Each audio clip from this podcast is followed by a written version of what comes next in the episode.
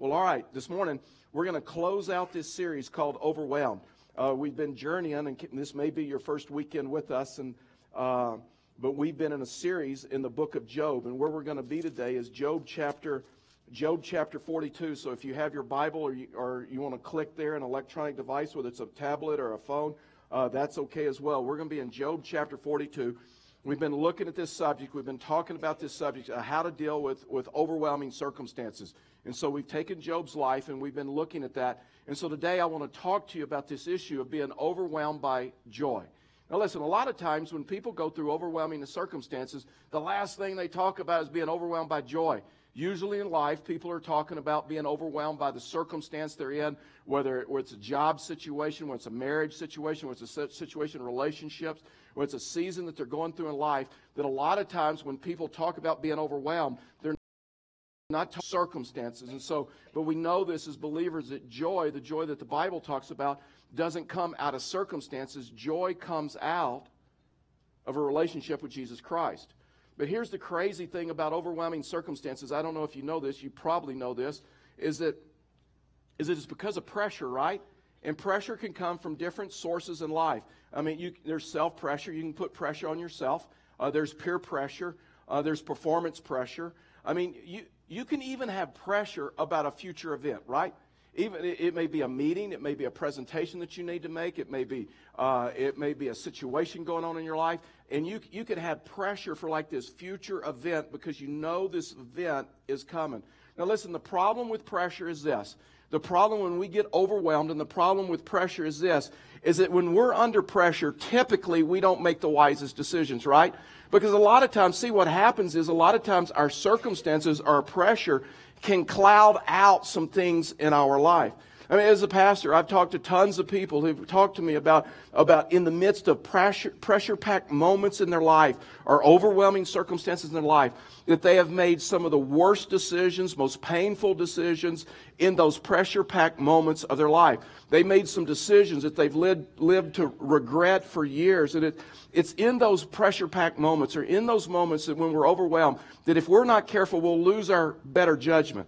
I mean, if we're not careful when we're in those overwhelming circumstances, we'll, we'll do something or we'll make a decision that we'll live to regret the next day or a week later or maybe even years later.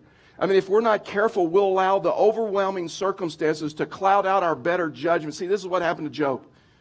I mean, Job went through some overwhelming circumstances and you look at his life before and who he was, and you look at his life in those circumstances, and you look at his life, and you realize the circumstances clouded some things out.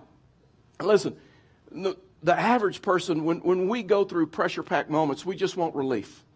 I mean, we just want relief. We just want to try, try to escape. And, and in, in the name of relief, some people have done some of those craziest things that they've lived to regret. Now, listen, to help illustrate this, I'm going to I'm going to tell you my most embarrassing moment here at Fellowship of the Rockies. Uh, it happened 18, about 18 years ago. Uh, we were a new church. We were in temporary facilities, and, and a lot of people were coming to Christ. And so we did a midweek service. It was on Thursday nights. We got a, a little rented a little church, First Southern uh, Church in, in, in town, and we'd do worship and we'd do baptisms there. And so I was kind of new to the ministry. I'd never really baptized that many people before. And so we led this guy to Christ. His name Darren. He was a college student. And so his parents didn't live in Pueblo. They lived all over, his family lived all over Colorado. And so they were pretty pumped. They were pretty excited. They've been praying for Darren. Darren gets ba- is going to get baptized. So people are coming in from all over. It's a big deal. And so Dr. Dodd, who was our founding pastor, was like, you know, well, anyway, he, he said, Charlie, I think you need to baptize. You baptize Darren. And so, you know, I immediately felt the pressure. I felt the pressure of being a spiritual moment, saying the right things. His family's coming in. I talked to Darren. It's a big deal for Darren. And so I said, fine. And so, so I'm getting, you know what? You can have pressure about future events. And so I get to the church. Uh, Darren's there. And just so you know, Darren's like a big guy. He's like six five, six six. Uh, he had played football. So Darren's a big guy. And so we get to the, we, we walk over to the baptistry. And so First Southern made a mistake. And so they started filling the baptistry up late. And so the water only came up to about here. and, and Darren's like six five, six six, and so so the water needed to be more like up here, and, and really the water was like down here on Darren. And so I told Darren, I said, Darren, maybe we should cancel this. I mean, there's just not a lot of water, and he's like, you know what, we got to do this. My family's in, they're looking forward to this big moment. I, they've taken time off from work. I said, fine, we'll do it. Here's what we'll do. Uh, so when I baptize you, instead of you going back, you just need to kind of go down to your knees and then back. And that way there'll be enough water to baptize you. He said, Fine, I, I, I can do that. I can remember that. And so uh, we did one song. Darren and I start coming down into the baptistry, getting the baptistry. And then all of a sudden I realized that my waders had a hole in them. And so I'm taking on water. And so my waders are filling up with water. And the way my mind works gets really distracted easy. And so I'm thinking, like, oh my word, am I going to even get out of here? I mean, am I going to have to take off the robe and take off the waders and like swim out in front of God and everybody? Because they didn't have curtains like we have. So now that I'm feeling the pressure and there's, you know, and I'm, and I'm looking at Dr. Dodd on the front row who, who was just this orator and he never made a mistake at all in public speaking and I made plenty. And so, so I, am like feeling the pressure. And so, so we get to the place and then, then I'm looking at the water and, and I'm nervous and, and the worship stops and, and I say a few things. And so when I get nervous, when in those pressure packed moments, I talk even louder and even more direct and with even more hand motions, and just trying to be direct. And so, so Darren's here. And so I say some things, don't remember what I said. It probably wasn't good. And so I said some things. And then I says, and now, Darren, I baptize you, my sister. It gets worse. And so, so Darren's like, now, now Darren feels the pressure, okay? And so Darren feels the pressure. He looks at me, and so now I'm nervous, and I get uh, even get worse. And so I go, no. And so I start having a conversation that I should be having in my mind. I'm having it out loud and pretty loud. And so I go, no, no, you are not my sister, Darren. I baptize you, my my father, my fa. No, no. And people are kind of doing what you're doing. They're trying to hold it together. But I'm telling you, his mama is not happy. I mean, I, and so I'm feeling the pressure. And so, so I'm like, no, no. I says, no, Darren, I baptize, I baptize you, my mother. yeah, there's kind of this groan. And I'm like, no, no, not my mother, not my sister, not my father, Darren. I baptize you, my brother. That's it. You're my brother. I baptize you, my brother. And then I said what you're supposed to say. And then we start. Well, now the pressure's on Darren. Darren forgets to do this. That was, that was important. And so Darren keeps going back, but there's no water. So he keeps going back. His legs, his feet come out from under him. I'm telling you, he does like this back flop into the water and Darren, a large guy. And so he hits the water. They couldn't see the congregation because of the tub, couldn't see what was going on. He hits the water, and all they hear is the water, him hitting the water, and then a wall of water coming up on me. And now I'm like totally drenched. Now Darren totally freaks out, and understandably so. And so, so Darren is like thrashing around down there he takes his arm and he grabs the glass. He's hanging onto the glass. And all they see is this arm coming up, and they see me going, it's like I'm drowning it. it's so, so I'm bringing Darren back up, and both of us are wet. Both of us got baptized. And so, so I'm bringing Darren up, and I look over to see where my wife is sitting because I'm thinking, I just need some support here. She was no longer there. She was sitting in front of Darren's family. She was she could not control her laughter. She laid out in the pew and curled up in a fetal position and said, Lord, just help him. And so she was like laughing uncontrollably. I get Darren up, and I mean, I'm like, because I'm thinking, I'm so fired. I I'm so fired. Because Kurt is not, Kurt is mad. and so, so I get him up, and we're looking at, I mean, it's just like, and then all of a sudden, the worship leader at that time, Paul Radden, he goes, because I was supposed to pray, I was done. He's like, let's worship. you know, he started playing, stand and worship, and people are laughing.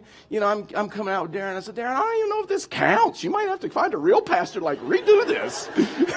he goes, I'm so, I'm just so sorry. I'm so sorry. Listen, all I wanted to do was escape, right? I, I wanted to just walk out of that building and never really come back. Some of you in this room, you were there that night, so, so you know. And, but I had to close the service. So I had to come back into the service. And when I came back in the service, people kind of got some control. I come back in the service, and when I walk in, and I mean, it looked like I'd been in a rainstorm. I was drenched. And it was like slosh, slosh, slosh. And I had to sit next to Dr. Dodd. And from his body language, he was not happy. And so, so, and then the pressure's on Dr. Dodd, and Dr. Dodd's now mad. And so there's only like 100 folks there that night. And so when Kurt gets up to preach, I think he kind of forgot everybody was there. And so he turns to me and he goes, Do not leave when this is over. And when this is over, I want to know one thing where did mother come from?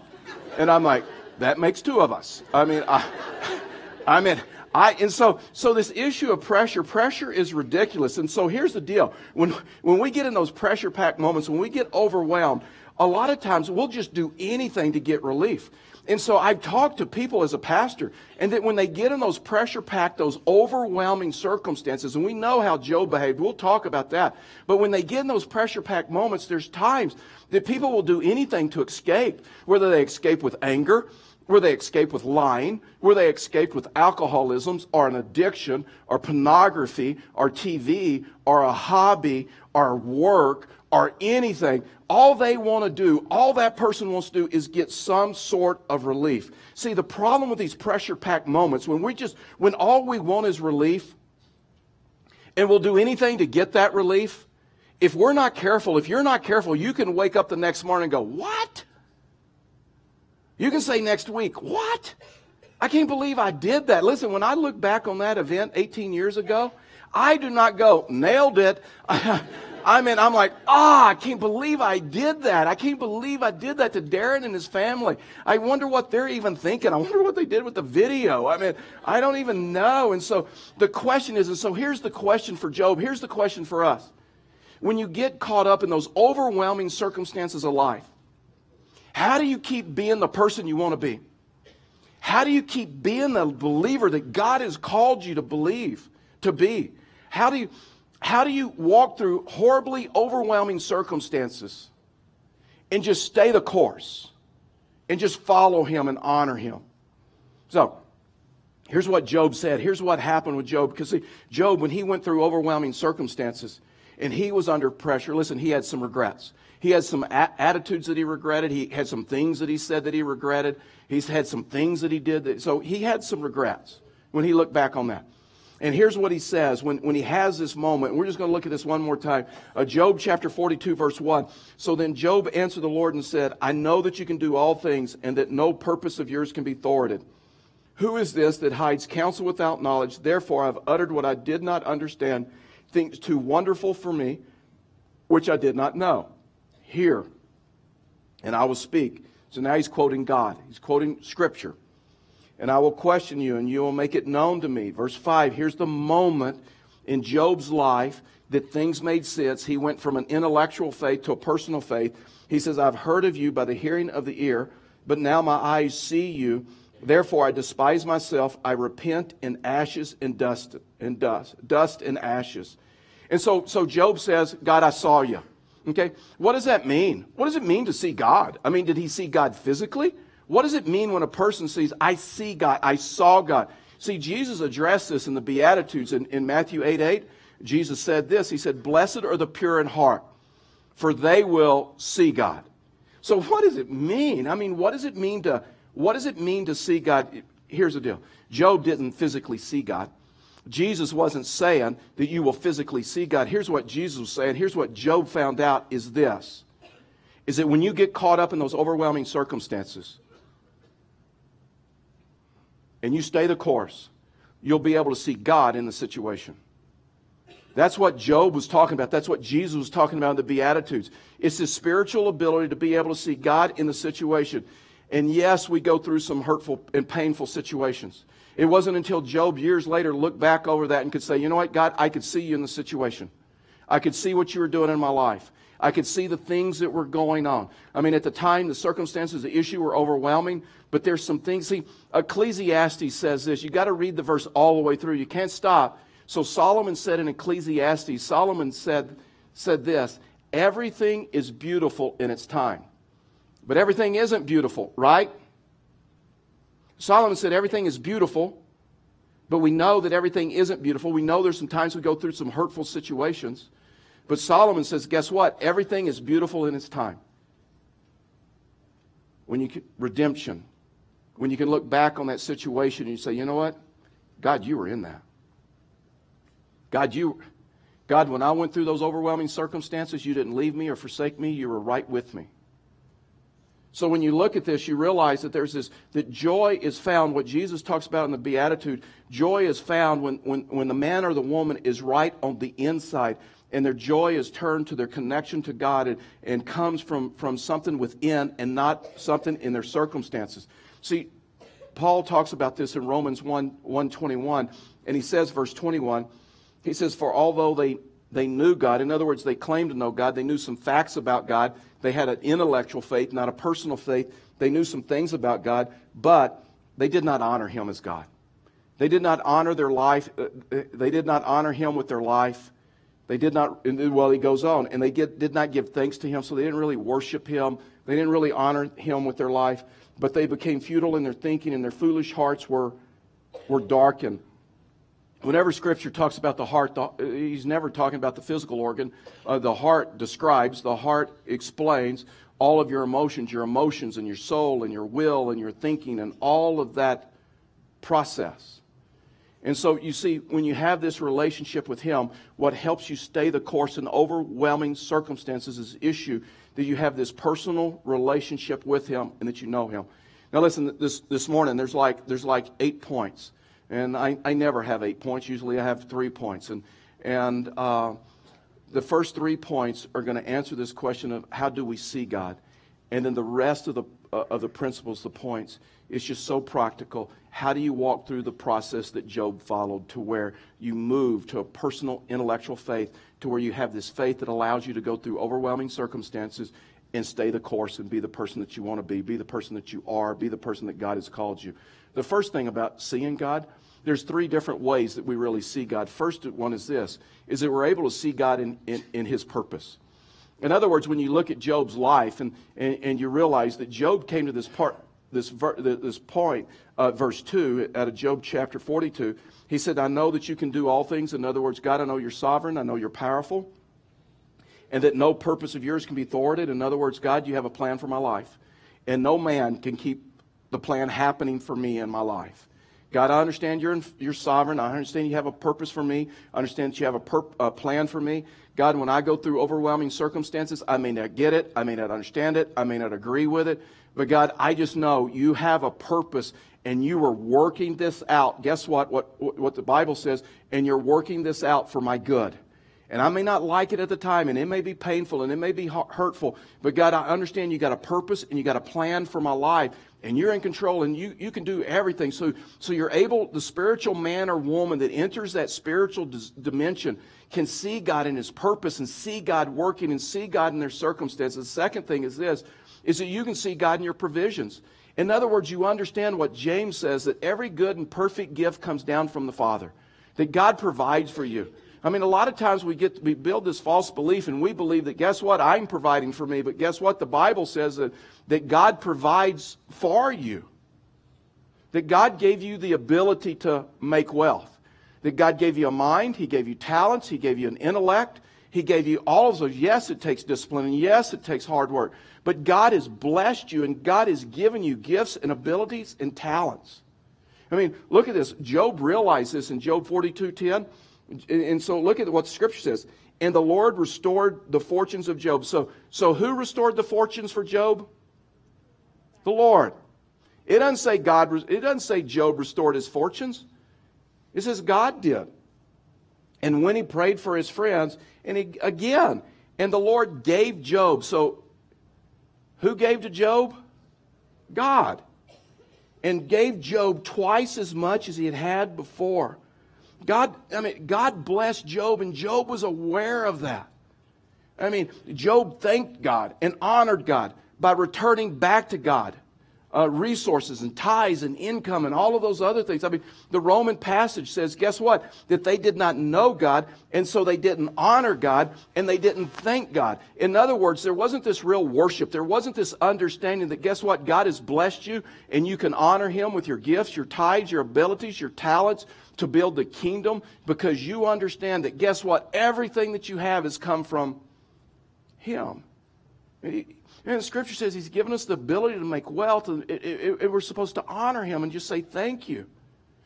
And then when you go through those times in life of, and you understand that you can see him in his purpose and you see him in his provisions, that when God closes that door in your life, you just, you just understand that God, you're in control and that you're sovereign. And I may not understand why you closed that door, but, but, I, but maybe you're changing direction for me because, because ultimately, listen, ultimately I trust you. Listen, you're going to have to come to the place if you're going to walk through overwhelming circumstances and honor Him, you're going to have to come to the place where you believe His word over your emotions, and you believe His word over your feelings, and you believe His word over your circumstances. See, this is what happened, was happening in Job's life.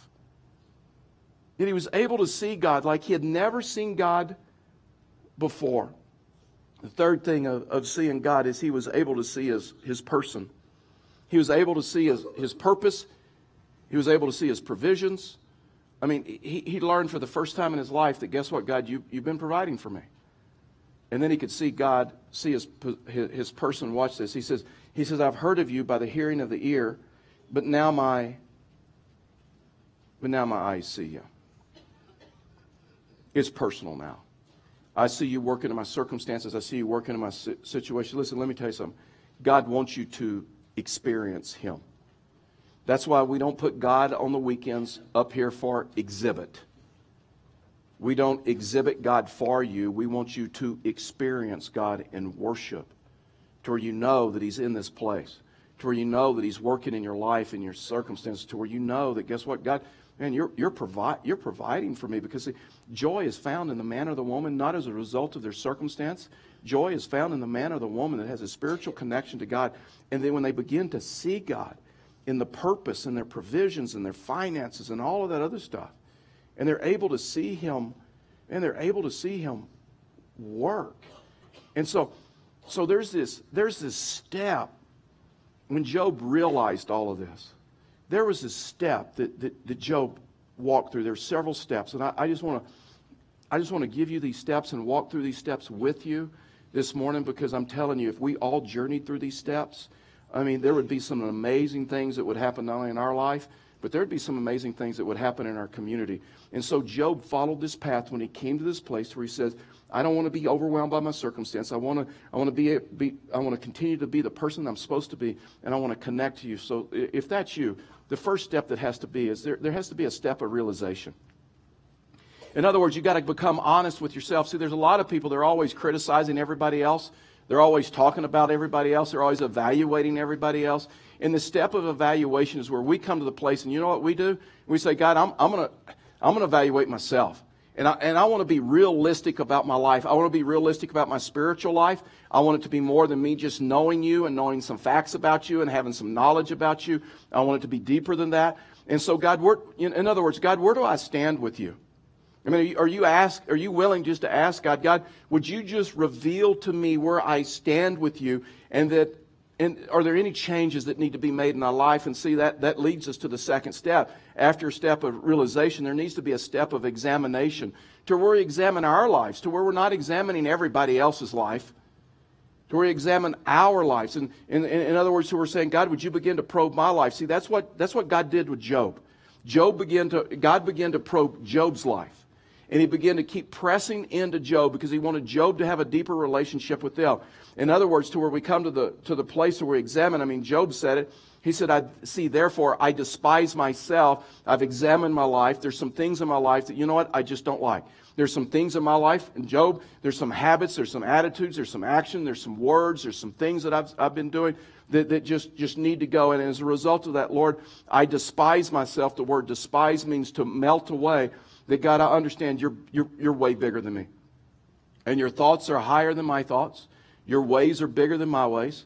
I don't understand what I went through. I don't understand why I went through it. Fact is, God, your ways are so much higher than my ways. Even if you sat down and explained it with me, I probably still wouldn't be able to get it. I probably still wouldn't be able to wrap my, my mind around it. And so there's like this step of examination, which leads to a step of petition. To where, I mean, that's what happened with Job. He said, he says, I repent. He, in other words, he's like uncle, I give up. Um, and, and, and repent is just a, a, a, a biblical word that means of a, a change of mind that leads to a change of action. In other words, to God, I've examined myself. I realize there's some things in my life that need to go that aren't right. And so I, have had a change of mind to where I understand that if I keep making those decisions, I keep doing that, uh, it, it's going to cause a lot of pain in my life. And so as a result of that, a change of mind leads to a change of action. As a result of that, I'm just going to change the way I've been living. That's why David, after, after David committed adultery in, in, in Psalm 51.10, uh, David, David uh, prays this prayer as part of his prayer. Uh, create in me a, a clean heart. In other words, David got it. David understood that joy is found in the man or the woman that is, has a spiritual relationship, this connection to God, and renew a right spirit in me. And then the fifth step, the fourth step is this, and then there's like this step of, step of determination. God, I, I repent, and there's a change of mind that's leading to a change of action. And because of that, I'm going to have to make some changes in my life. And God, I, I, I commit to you, I, am going to life journal. I'm going to read your scriptures. Uh, I'm going to enter into worship. I mean, God, I'm, I'm going to honor you with my wealth, and I'm going to honor you with my talents, and I'm going to honor you with, with how you've blessed me because, because I understand what you're doing in my life. Listen, very, in some respects, very few Christians get to this place where Job is talking about. To where we come to this place to where when the pressure comes, and we say, ah, Man, I'm so angry right now. I just, I just want to throw things. I just want to hit somebody. I just want to kick something. Or I'm, I'm, I'm, there's so much pressure on me that I just want to find relief somewhere. I just want to escape. And our judgment gets clouded. And our judgment gets clouded because of the circumstances. And the Bible says there's a way, there's a different way to live, and there's a better way to live. And the last step that a lot of times isn't talked about in these steps is there's a step of adoration. Uh, we, would, we would say worship. And this is where real worship comes from. This is, this is why worship is so important. That's why worship is a, is a value of ours. Scripture, worship, acceptance, and transformation. That's why worship is a, is a value of ours. You know, there's a couple of times in the, in the New Testament we get a glimpse of Jesus worshiping. Uh, we know he values worship. We know he's a value. He, he was a worshiper. Uh, John, John chapter 4, Jesus says, The way that you worship is in spirit and truth. It's not all truth, it's not all head, and it's not all emotion, that you worship in spirit and truth. And so we get that. We understand that. But there's a couple of times in Scripture that all of a sudden we get a glimpse into Jesus' life, and we get a glimpse of the way in which Jesus worshiped. One of those times is real meaningful to me. It was right before Jesus went into overwhelming circumstances. It was right before Jesus went in, went to the Garden of Gethsemane, right before he goes to the cross. Now listen, he's having the Lord's Supper. He's, he's in the upper room with the disciples. He knows what's ahead of him. He knows overwhelming circumstances are coming.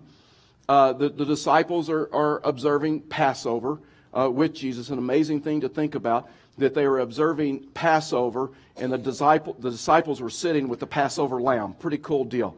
And so they're sitting there with Jesus. Jesus begins telling them what he's going to do and, and what's ahead of him, and there's some overwhelming circumstances, and they're going to go to the Garden of Gethsemane. They finish, they finish Passover, and then it says they sung a hymn, and they went to the Garden of Gethsemane. More than likely, they worshiped on the way to Garden of Gethsemane. So the big question is what they worship to? Well, they, they have a, a Jewish Hallel. They have a, a like a Jewish hymnal. And it, it gave them instructions about what this time looked like. And so they would have finished up Passover, and then they would worship to Psalms 113 through 118. And so they would worship to that. And then after they finished that, and remember, Jesus is going, he's headed into overwhelming circumstances. You want to know how to get through overwhelming circumstances? You worship your way through it. And Jesus got that. Jesus understood that. And so they worship to Psalm 113 through 118. And then the, the, the great closing or the concluding hymn would be Psalms 136. Psalms 136 has 26 verses in it. Here's the unique thing about Psalm 136. In all the 26 verses, there's a repeated phrase. His love endures forever. Fact is, we've worshiped to this this morning. And so here they are. Jesus is headed into the Garden of Gethsemane. He's headed to the cross. These, and everything in his humanity is, is, is raising up because he knows what's ahead of him. He knows the circumstances are going to be overwhelming. And all of a sudden, he's like, Men, let's worship. And they're going to the garden and they're singing, His love endures forever. His love endures forever. Eugene Peterson, who wrote the message, would say it like this that he would just take that phrase and he would say, His love, His love lasts. His love lasts. But the, but the ESV would say his, his love endures forever.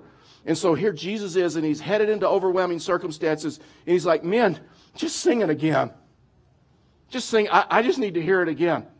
Because remember, the only reason, only word that we were given in Scripture when Jesus prayed on the cross, my Father, my Father, why have you forsaken me? Is that we, he was forsaken so we, should be, so we could be accepted.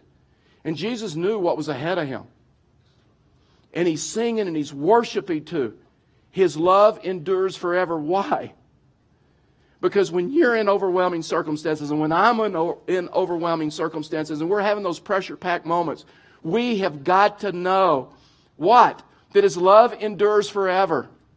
We have got to come to that place to believe, guess what? We have got to believe His word and His love for us over our circumstances. I mean, why do people, when they we get into these overwhelming circumstances, these pressure-packed moments, what keeps them on the what keeps them living out a life that they want to live? Man, I would tell you, it is not because of their morals. It is not because of, of their discipline. It, it is not because of some decision that they've made. I'm telling you, you know what keeps someone straight? You know what keeps someone following Christ? It is an intimate relationship with Him to where you know that you know that you know that guess what? Regardless of what I'm going through, regardless of the circumstances, guess what? His love for me, His love endures forever. His love will last. I mean, His love, because see, here's what happens in those moments. We have no concept when, listen, when, when we're in overwhelming circumstances, we can get to the place where we have no, condoms, no concept of where this decision will take us to get relief. Our mind can get so clouded that we can forget some things. Our mind can get so clouded that we can forget we're in a love relationship with Him.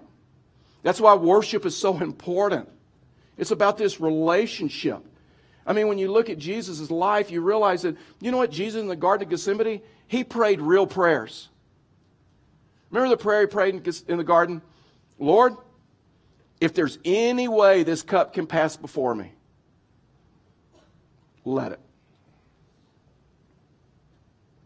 But your will, not my will. Because your love endures forever. A lot of times we don't get that, and, and, I don't know why it is, but sometimes we're fake with God, we're, we're religious with God. And so in prayers, our, our prayers can be very stiff, and we can be going through a difficult time, and we can pray, Our Father who art in heaven, hallowed be thy name, thy kingdom come, thy will be done on earth as it is in heaven, and we just kind of walk away. It's in those overwhelming moments. God knows what you're going through. That we should pray real prayers. God, I'm overwhelmed. And I need relief. I just want relief. And you know what I want to do? I want to go out tonight and I want to drink. And I want to drink a lot. God, I'm in an overwhelming moment and I just want to escape and tired of being lonely. And I just I just want to go out and meet somebody to escape. God, I'm in overwhelming circumstances and I'm just so angry. I want to say things, I want to throw things, I want to do things. But Father, but your will, not my will. Because here's what I know your love for me last. Your love, your love endures forever. And I am choosing right now, I am choosing to believe your word and your love over my circumstances. Because your word and your love just endures forever. Would you bow your heads with me and close your eyes? Let me ask you this morning what is, what is God saying to you? What is God saying to you as a result of this message? More importantly, how, more importantly, how does, how does He want you to respond? That's probably the most important question. How does He want you to respond to this message? How does He, maybe today, maybe you just need to hear. Maybe you're in overwhelming circumstances and situations, and maybe you just need to hear. Guess what? His love for me endures forever. His love for me lasts. His love for me isn't based upon anything other than His character. And He loves me and it endures. Maybe you've never accepted Him. Maybe you've never entered into a relationship with Him. Maybe you've known some things about God, but you've never known Him personally. This would be the morning for you just to ask Him to come into your life and forgive you of your sins and start a relationship with Him. Maybe you're here and you say, you know what, I, I just need someone to pray for me. I just I just need prayer. Well, we want to pray for you. So in just a few minutes after I pray and we stand, I'm going to invite you that if you need prayer in any area of your, any area of your life, that as you stand up, would you step out, begin making your way down to the front? And we'd love to pray for you, whether it's a medical issue, a financial issue, a relational issue, whether you want to pray for someone else, you're concerned about them, whether you're trying to make a decision of your future and decide between a choice that God has for you. Your prayer request may have nothing to do with what I've talked about this morning, and that's okay too. But if God's laid a burden on your heart and you'd say, you know what, I just need prayer. I just need prayer. We want to be faithful. We want to minister to you. We want to pray for you. So after I pray and we stand, if you need prayer in any areas, you stand up, would you step out, begin making your way down to the front. You won't have to walk alone. People be coming with you. There'll be some prayer partners down here, and, and we'll direct you. So if you need prayer in any area of your life, you come. Father, we thank you for today. And Lord, we thank you for your love and we thank you for your grace. Father, we thank you for the power of, of your name and the power of your word. Father, we just want to tell you again we thank you that your love endures forever and that your love for us lasts forever. And so, Father, now we just ask you to pull this church very closely to you and that people would respond to you. And that, Father, people would know that you love them and you care for them. Father, we ask for prayers to be answered, people to find encouragement and comfort as we minister to each other. Father, we, we look forward to see what you're going to do. But people know they're really not responding to a church or a pastor, they're responding to you. They're really connecting to you. And so, Father, we look to you to provide for them. We look forward to see what you're going to do, for we ask these things in Jesus' name.